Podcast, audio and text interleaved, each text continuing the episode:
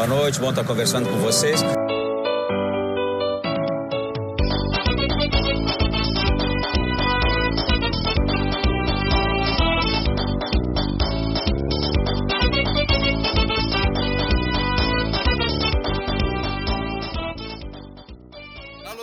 Chavante, estamos chegando com a TED na mão, porque o Brasil se classificou na Copa do Brasil e estamos na segunda fase.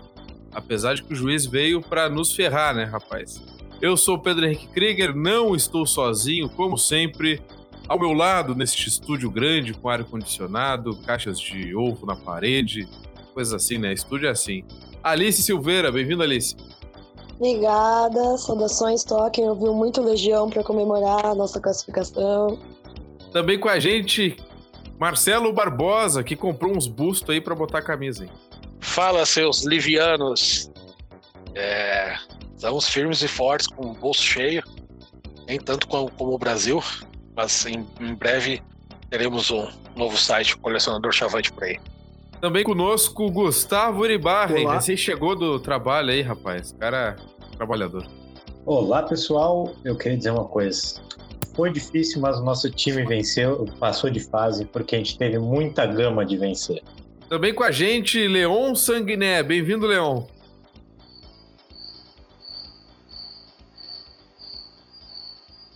Cara antipático, hein? O Leon tá que nem o Gama.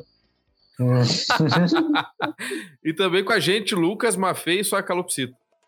Fala, gurizada. De bolso cheio e com o Ricardinho falando bastante, hein? Assim que é bom. Arou! Agora sim, bem-vindo, Leon.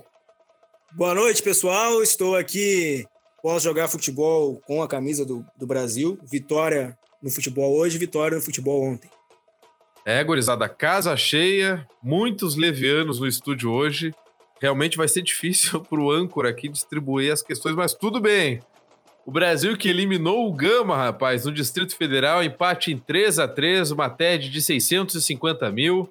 O pessoal lá chorou bastante no Bezerrão, nome sugestivo, inclusive, mas não conseguiram se classificar para cima do Brasil. Tinham feito 835 gols aí no estadual.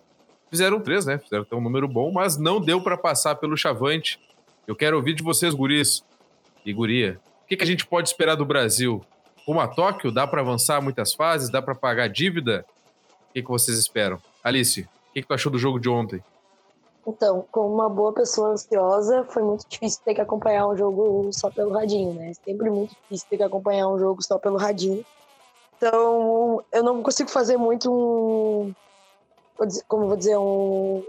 Fazer uma, uma análise do jogo, fazer uma análise de como foi o jogo porque eu tava muito ansiosa, foi um, foi um jogo muito tenso, me lembro muito, só de ter ficado muito tenso todo o tempo, aquela história dos que a gente ia lá fazer um gol, os caras faziam um gol, a gente fazia, foi toda essa repetição, né, não dava para ter mais de dois minutos de distância, já vinha um gol dos caras para empatar de novo, então eu não consegui fazer uma leitura assim muito, muito tranquila, muito tranquila do jogo. Mas o que importa, por enquanto, pra gente aqui deu para passar. Ter feito três gols eu já considero que é um baita avanço pra gente, né? Considerando como vinha essa seca no, no galchão, considero que é um baita avanço. Pelo que eu pude ouvir ali, teve uma atuação melhorzinha do Simeão, que é um cara que eu vinha torcendo o nariz um pouco pra ele. O Poveda também foi muito bem no jogo. Então, eu acho que a gente teve alguns, alguns avanços. E quanto ao futuro, né, na, na Copa do Brasil, eu acho que não dá pra gente subestimar subestimar o próximo, próximo adversário que vai ser o Manaus. Tudo bem que o confronto vai ser em casa, a gente vai ter toda essa vantagem. Vai ser, vai ser uma situação, digamos bem mais tranquila. Mas a gente sabe que, mesmo que não foi o Curitiba, que é um time sempre difícil de enfrentar, que a gente sofre sempre para eles, é, o Manaus é um time forte, é uma camisa pesada, com, é um time de, com pouco tempo de fundação, mas já conquistou bastante coisa, né? O Caxias, agora há pouco, já viu o poder que o Manaus pode ter. Então, acho que não dá pra gente subestimar. Claro que cria uma baita de uma expectativa, a gente avançar para uma próxima fase em casa, contra um time que estaria ali mais ou menos no mesmo nível. Então, por mais que a expectativa seja alta, a acho que é legal manter o pé no chão e vamos ver o que vai acontecer, né? Vamos ver aí. Marcelo, Alice citou aí o, alguns jogadores do Brasil, né? Wesley Pacheco fez o primeiro gol, Simeão fez o gol de pênalti, o Poveda matou ali, quer dizer, naquele momento parecia que tinha matado, né? Mas enfim, fez o terceiro gol. Uh, avaliando esses jogadores e o resultado final, uh, tu achas que o Brasil tem mostrado alguma evolução? Claro que pelo radinho é difícil a gente avaliar, né? Mas o resultado, a forma como o Brasil se portou contra o Gama, dá para notar alguma evolução? É, sim, sim, com certeza. É, é, a gente vê evolução no placar em si, né? Nós levamos cinco jogos para fazer um gol e, e, ontem conseguimos marcar três, dois com bola rolando, né? Que é, é algo importante a se ver.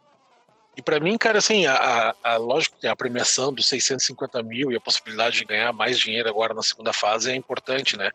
Mas eu confesso que eu fiquei mais feliz com, com, com o placar em si, com, com, a atuação que a gente acabou não vendo, né? Porque o jogo não foi transmitido por, por nenhum canal de televisão, mas pelo que se, se viu nos melhores momentos e, e nos comentários de quem estava no estádio, é, o Brasil foi um, pouco mais parecido com o time de futebol que a gente espera, né? Não que tenha jogado bem, mas, mas algo um pouco mais melhor do, um pouco melhor do que vinha apresentando no Galchão. Isso é importante, é importante para dar moral para o elenco, é, para continuidade. E não estou nem pensando em Galchão, em, em tentar classificar em Galchão. Para mim, não caindo no Galchão tá excelente.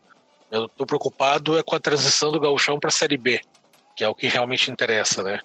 Então a gente precisa reagir de uma vez, fazer esse time começar a jogar alguma coisa, para a gente avaliar com muito critério a continuidade do ano, né? Então, a gente vê um Poveda marcando gol novamente, o Michael Assis dando assistência, o Wesley fazendo um gol do centroavante, que é aquilo que a gente esperava.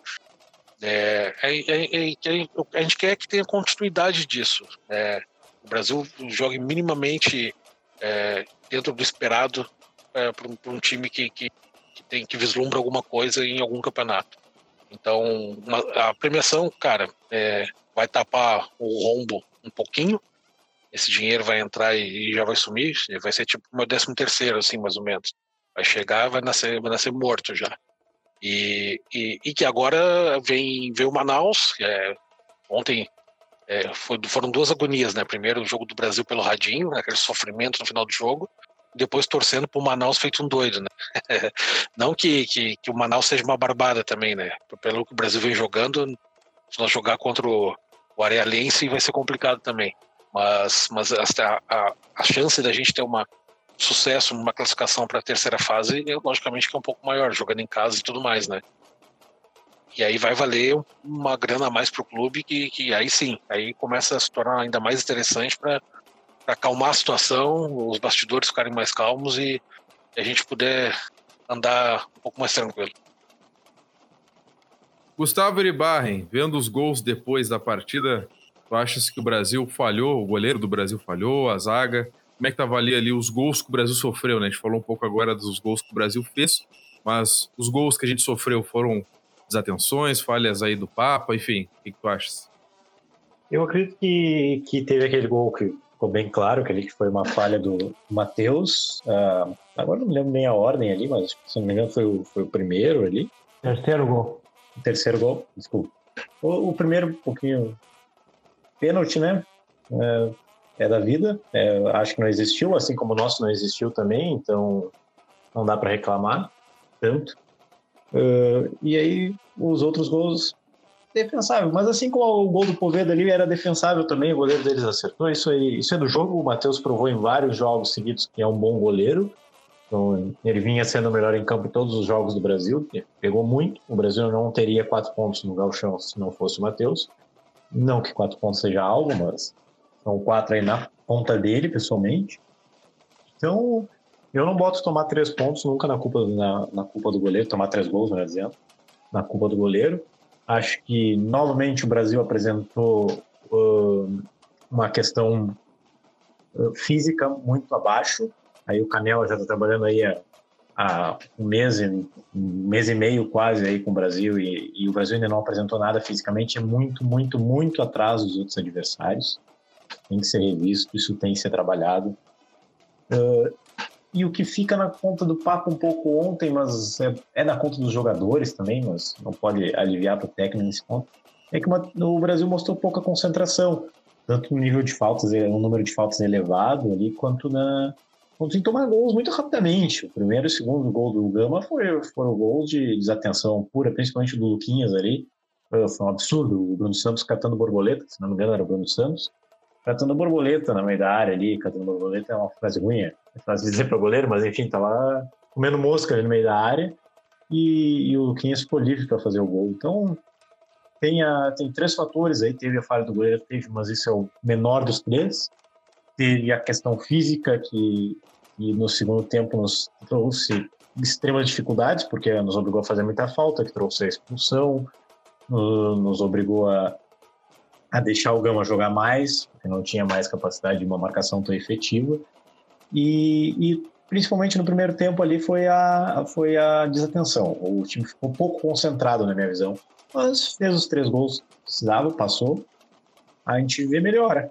Não, não vi que a gente solucionou qualquer problema. A gente jogou melhor contra o São José e contra o Gama do que vinha jogando antes, mas não, sinceramente eu não vejo uma grande melhora tática. Eu vejo uh, um time que se achou melhor nos últimos dois jogos. Não sei se, talvez até por sorte, talvez por sorte em alguns detalhes, mas tem que mudar muito, tem que mudar muito, principalmente na questão física. Leon Sanguiné, vamos pegar pela frente agora o Manaus, que temos que lembrar, né? Eliminou o Caxias, grande Manaus, eliminou agora o Curitiba na Copa do Brasil. O que, que tu achas desse nosso futuro adversário aqui na Baixada? Não tem data definida, pelo menos eu não vi oficial, não sei se vocês viram, mas dizem 26 de fevereiro, enfim. O Brasil joga pela vitória, empate é pênaltis aqui na Baixada. O que, que tu achas, Leão? Dá para encarar? Vingar de um levianos, né? Somos todos nós. Não, então, o, pelo que eu percebi, assim, vendo o jogo de ontem, que eu vi um pouquinho só, e o do Caxias, que o do ano passado eu vi, o Manaus é um time que joga parecido com o que o Gama jogou ontem. É um time que, quando tá na, uh, no ataque, tem qualidade, mas para se defender não, não tem o, a mesma qualidade, assim. Então eu acho que vai ser um jogo semelhante a esse jogo contra o Gama, levando em consideração o fato de que uh, a gente joga aqui, né? Acho que essa aí é a, é a diferença principal, né? E também eu acho que é difícil o jogo ser parecido porque o jogo que aconteceu ontem foi completamente atípico, né? O Brasil, que é um time que não costuma fazer gols fez um gol logo aos oito minutos e não foi e, e um, um, gol de centroavante, né, que a gente não tem visto muito assim aqui no, uh, no Bento Freitas. Uh, e o, o, o, Brasil, que é um time que se defende bem, tomou um gol logo na sequência, aí foi lá, fez outro gol e tomou um gol logo na sequência. Então foi um jogo completamente diferente do que nós estamos acostumados a ver aqui no Brasil, principalmente nesse início de 2020. Uh, mas eu acho que o Brasil tem chances assim de, de passar, mas eu acho que não, como, como muito bem disse a Alice, não dá para menosprezar o adversário, que é um adversário que vem numa crescente, né? Não é um adversário que está na Série C e na segunda fase da Copa do Brasil à toa. É um time que vem, é um, é um, um, um clube que vem se estruturando, é um clube que vem pensando uh, na frente. Então o Brasil tem que se, se se organizar e estudar muito bem o adversário para conseguir tranquilamente conseguir essa classificação, né? Para não, não passar o mesmo sufoco que aconteceu ontem, que o Brasil também era favorito, apesar da, da fase, e acabou passando um, um sufoco que eu acho que foi desnecessário no, ao, no sentido de que a gente fez três gols e é um time que costuma não levar três gols, levou três gols. Pelo menos todos, o, pelo menos o, o dois deles, em, pelo menos foram bobagens, né? Uh, o gol do que o Matheus tomou, o terceiro, foi um franco. E o segundo gol, como disse o Gustavo, foi uma falha defensiva quando o São Raimundo do, acaba de empatar o jogo com o Cruzeiro aqui. Uh, mas é isso, né? Não vou me, me alongar muito. Eu acho que o Brasil tem chance, é o favorito, não dá para dizer que não, mas para confirmar esse favoritismo vai precisar seguir nessa melhora que tem, que tem tido. Eu acho que, pelo que eu vi dos melhores momentos do jogo, o Brasil conseguiu trocar um pouquinho mais passes ontem do que a gente tinha visto uh, até então. Mas, e, mas, repito, o Manaus não é uma baba. O Manaus é um time que a gente vai ter que estudar muito bem para jogar contra eles aqui. Falando nessa melhora, né, Leon? já passando a bola para o Lucas, Brasil que nessa próxima fase, se avançar, pega um milhão e meio, né? Não, não menosprezando Manaus, mas é o prêmio que está em jogo. E depois do Manaus, vamos pegar ou o Remo, do Kila, ou o Brusque, do velho da loja Kel. Então, é, são adversários teoricamente é, compatíveis aí com o que a gente tem também para oferecer em matéria de jogador. Dá para passar no papel, né? Analisando assim, dá para passar. É, diferente de outros anos na Copa do Brasil que a gente participou. Levando isso em consideração, Lucas, tu acha que o Brasil tem que arriscar agora, investir, tentar buscar, até com essa verba que entrou agora, trazer mais um ou dois jogadores para somar com o GG, que a gente criou uma expectativa enorme em cima dele, porque precisa de um meia, para tentar pegar essa verba aí, essa grana e tentar dar uma tranquilidade na, na casa? Eu acho que tem que ser com o pezinho no chão. Assim como dentro do campo, tem que ser muito com o pezinho no chão essa questão financeira tem que ser ainda mais com o pezinho no chão, se possível, enterrar ele um pouquinho, que nem faz na, na areia do cassino. Mas, é, sei lá, é, eu acho que o Brasil, independente se passar ou não, ou se passasse ou não de fase, o Brasil iria contratar. Talvez agora o leque de jogadores possa ser um pouco maior, né? Ah, o leque de jogadores observados para ver. Mas também não pode fazer loucura, porque a nossa situação é tão caótica que, sei lá, no universo de 8 milhões de dívida, que é o que foi divulgado, esses 650 mil são é um, uma parte da caneca, né? Então tem que ser muito com o pezinho no chão. Eu acho que, que o Brasil, que nem o pessoal falou aí, o Leão principalmente falou que o Brasil trocou mais passe, pelo que a gente pode ver pelo, pelos melhores momentos. Então, quem sabe essa questão de mais entrosamento e e, e, o tempo de trabalho em si possa ser um, um, um grande reforço também. Não necessariamente trazer mais uma, uma leva de jogadores e quem sabe o grupo possa dar a resposta mesmo. Porque para o Galchão, a, a, a, régua ali de, de classificar e não cair, ela vai ser muito próxima. Então, fazendo uma campanha minimamente decente, a gente até talvez consiga classificar. Agora, pensar já lá depois em Brusque ou Remo, acho que é muito adiante. Tem que pensar no Manaus, tem que focar nesse um milhão e meio aí. E já tem mais a renda do, do estádio, né? Como jogar em casa. Então tem que, tem que focar nisso. Quem sabe, por ser uma renda de um milhão e meio, o Brasil não coloque a mão na consciência e, e coloque um preço bem bacana para lotar o estádio e para a torcida jogar junto. Jogar junto, bem junto, coisa que que o Brasil não tem feito muito, né? Na hora que tem que, que trazer todo mundo para perto, o Brasil prefere ainda deixar todo mundo longe. Então, quem sabe uma, uma luz não, não se instala no Bento Freitas e a gente consiga puxar todo mundo para perto. E uma coisa interessante né, desse comentário, tanto do Leon quanto do Lucas, é que o Brasil conseguiu tocar mais, é, trocar mais passes. Tem uma questão que pelo menos eu faço um paralelo com o jogo do esportivo. Tanto o Gama quanto o esportivo no primeiro tempo deram bastante espaço para o Brasil, fizeram uma marcação bastante frouxa, ao que parece. E isso permitiu o Brasil tomar, mais, tomar uma atitude um pouquinho maior na troca de passes no meio-campo. E com isso o Brasil conseguiu uh, chegar um pouco mais adiante com, com os jogadores de meio de campo, os jogadores de meio de campo. Com os outros times que a gente enfrentou não foi assim, não foi com o Grêmio, não foi com nem com o São José, apesar da vitória não foi. E nem o esportivo no segundo tempo, quando subiu a marcação, não deixou o Brasil trocar passe.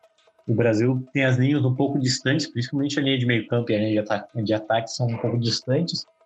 Então, quando o time sobe um pouquinho a marcação, o Brasil tem dificuldade para sair e acaba saindo naqueles bagos do, dos zagueiros. Então, uh, talvez seja um pouquinho esse o reflexo, o reflexo de, de tocar mais a bola. Também jogamos com um time que é mais ofensivo e que tende a dar mais espaço também. Pessoal, vocês falaram muito bem. Foi difícil até para mim agora. é, o que eu sobrou para eu comentar. Não, é o seguinte, acho que o Brasil nos surpreendeu, né? Tanto positivamente quanto um, pouco negativamente. É, eu não esperava a gente levar três gols, apesar do, do ataque deles ter sido um destaque, apesar de jogar candango, enfim. Mas o Brasil não, não tinha levado é, essa quantidade de gols numa partida só, né? É, mas me surpreendeu positivamente que o Brasil sempre passou à frente do marcador. Ele sofreu empate muito rapidamente, foram gols. É, falhas, né? O, o pênalti a gente dá um desconto, mas os outros dois gols foram falhas, ou defensivamente, ou do próprio goleiro, que tem agradado. É, goleiro bom é assim, né? Ele falha quando pode. Quase, né? e, mas isso me surpreendeu, né? O Brasil conseguiu marcar os gols para é, nivelar ali, empatar o jogo, porque a gente tinha o um regulamento embaixo do braço, o empate servia. E, e o Brasil fez o dever fora de casa, né? Destacar também a presença da torcida do Brasil que esteve lá. Gostei do número de pessoas. A gente sabe que a torcida do Brasil é espalhada por todo canto. E teve lá, comemorou bastante. A torcida do Gama que eu esperava um, um pouco mais, né? Ah, talvez pela chuva e também porque os ingressos começaram a ser vendidos, acho que no dia do jogo só, né? Porque tava ele não sabia se ia liberar o estádio ou não. Acho que isso atrapalhou um pouco, atrapalhou nossa renda também, né? Mas é isso, o Brasil me surpreendeu positivamente nisso. Conseguiu reagir e passar à frente, fazer os gols e trazer o resultado. A gente teve duas expulsões, claro que a do Cachorrão foi bem mais no fim, mas enfrentamos sete minutos de acréscimo. O, o Guri, esqueci o nome dele agora, que foi expulso, o nosso da base. Ele... Christian. Christian. Obrigado, obrigado, obrigado. O Christian, é, ele já tinha amarelo, estava fazendo muita falta. Pelo rádio, a gente já estava apreensivo com ele e com o Ednei, se eu não me engano, e acabou sendo o Christian expulso. Ali acho que faltou um pouco de um olhar mais criterioso da comissão técnica para ver que ele estava de repente muito pilhado. Enfim, ele tem menos experiência que os outros. É, acho que aí foi uma falha, poderia ter passado por aí um resultado ruim, mas graças ao time também não, não foi o caso. E acho que o terceiro gol é o um exemplo claro de que o Brasil mostrou algo diferente lá, né? Mostrou pelo menos tranquilidade no momento que precisava. Trocou passe, o Marco Assis, se eu não me engano foi ele, deu um passe maravilhoso ali pro Poveda que contou também com a forcinha do goleiro, né? Poderia ter pego, mas o campo tá molhado, enfim. Tudo isso colaborou, a gente conseguiu fazer um bonito gol. Tendenciosa, né? A arbitragem veio para nos foder. Se o Brasil não tem alma castilhana, o Brasil sairia derrotado daqui, daqui de dentro.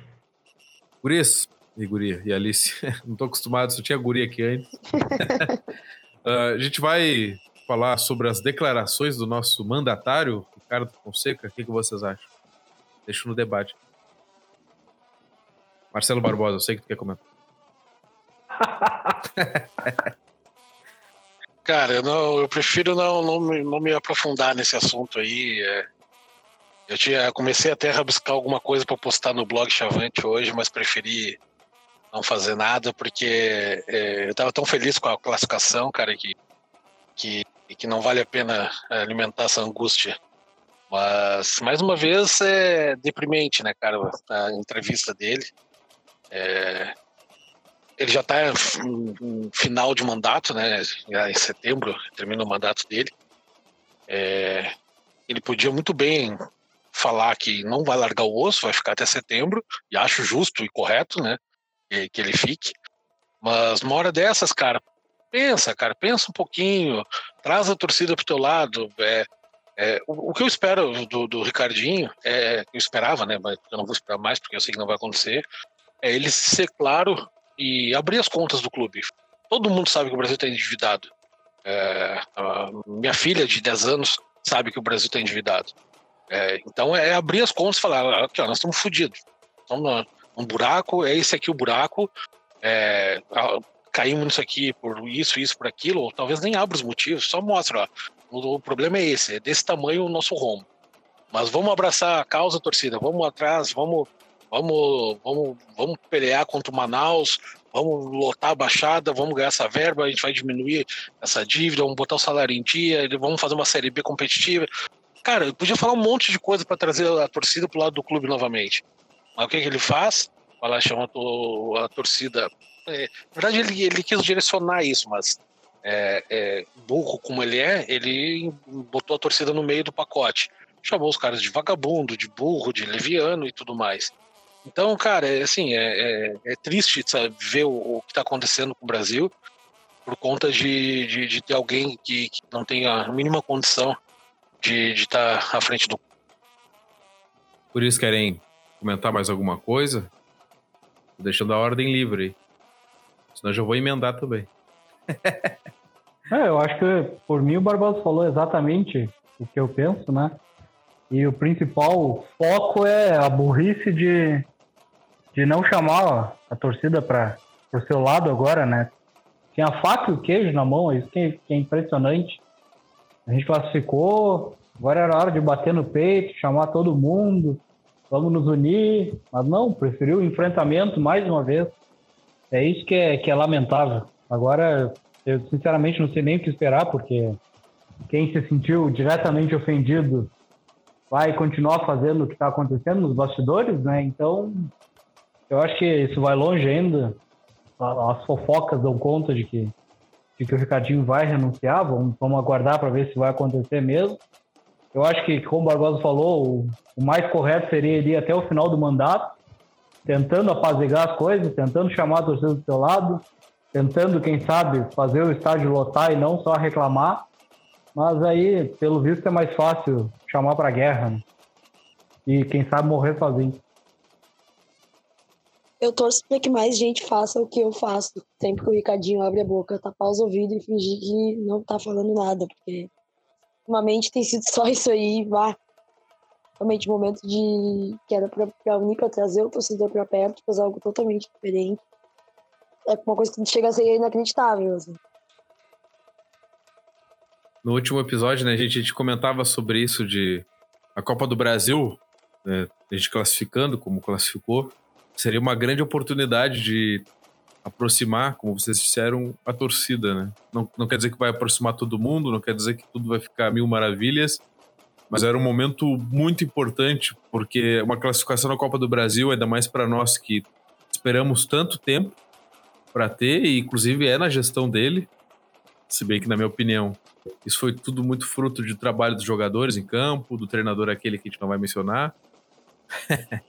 Mas foi na gestão dele, então é, cada classificação na Copa do Brasil acaba sendo histórica. A gente vai para uma segunda fase com chances, sem menosprezar o Manaus, mas com chances reais de avançar, jogando em casa, fazer história de novo em 2020, entrar uma grana, diminuir um pouco a dívida é, tudo isso é importante pro o anímico aí da torcida, né? A gente teve o lançamento do uniforme, já viu que a torcida sorriu um pouco mais. O que eu vejo é a torcida muito sem esperança, né? O, o nosso amigo André, que é do Chavacast, ele foi no último jogo, né? Que a mãe dele comprou ingresso para ele e ele tá voltando, né? O, tem um professor, o ex-professor meu da, de jornalismo, ele também se associou novamente. Ele tinha parado por coisas do, da direção e agora resolveu voltar porque ele entende corretamente que o Brasil é, é maior do que todo mundo, né? Então, essas coisinhas assim vão nos aproximando de novo. E tá, toda vez que tem uma entrevista dessa, ainda mais logo depois de uma classificação maravilhosa no sufoco, tava todo mundo apavorado, suando frio, né, e aliviado, sobretudo, né? Ele falar o que disse, mesmo que não seja para torcida, enfim, seja para quem for, acaba hum, é, minando um pouco a alegria nos grupos do WhatsApp. Virou uma guerra campal entre os que defendem e os que não gostam. É, então, isso é profundamente lamentável, né? E só para dar um complemento, só uma, um exemplo, o nosso adversário, o Gama, comemorou no início de fevereiro ali 500 novos sócios, 500 sócios, aí agora está com menos de mil, 800, 900, enfim. Essa é a realidade dos clubes. O Gama já foi campeão brasileiro da Série B, já teve alguns momentos importantes, conseguiu ganhar na justiça aquela vez e jogou Série A, enfim, é um time, não é um time assim criado ontem e é um time sofrendo com sócio, o Guarani de Campinas, aquela vez a gente fez o levantamento, tinha, tem mil sócios, então tá todo mundo passando trabalho com torcida e a gente no último jogo é, não tinha ganho de ninguém, não tinha feito nem gol, tinha quase 4 mil pessoas. Eu acho que a gente pode mais, a gente já mostrou que pode mais nos anos anteriores, faz muito tempo mas com essas atitudes vai ser difícil a gente repetir os bons momentos da torcida. Então, por isso, a gente tem que aproveitar os bons momentos para aproximar ela de novo. Uh, eu fico, apesar de concordar 100% com vocês, que é um absurdo a, a postura que ele tomou numa situação em que a gente precisa de unidade, a gente precisa de um clube que precisa de um pouco de estabilidade. Isso aí é que nem qualquer país, o clube precisa de estabilidade, sem estabilidade ninguém cresce. Uh, mas eu não me surpreendo nem um pouco. É, é, mais, é mais do mesmo de toda a gestão Ricardinho. Em nenhum momento a gestão do Ricardinho tratou em aproximar a torcida do clube.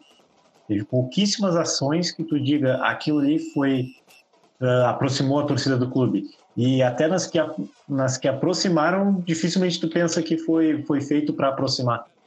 É, todos tu vê que, que, que algumas coisas, nesse, essa classificação ia aproximar, mas não ia ser feita para aproximar. Aí ele lá e minou isso de novo.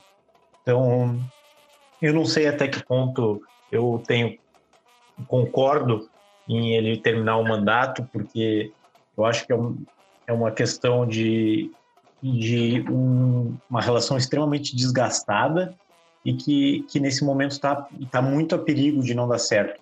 Eu não gosto muito daquela ideia de fato novo, mas hoje a relação do Brasil com o Ricardinho está tornando tudo muito difícil, está tornando a relação da torcida, criando uma guerra na torcida, e são coisas muito necessárias e que, infelizmente, a gente não tem mais tempo a perder.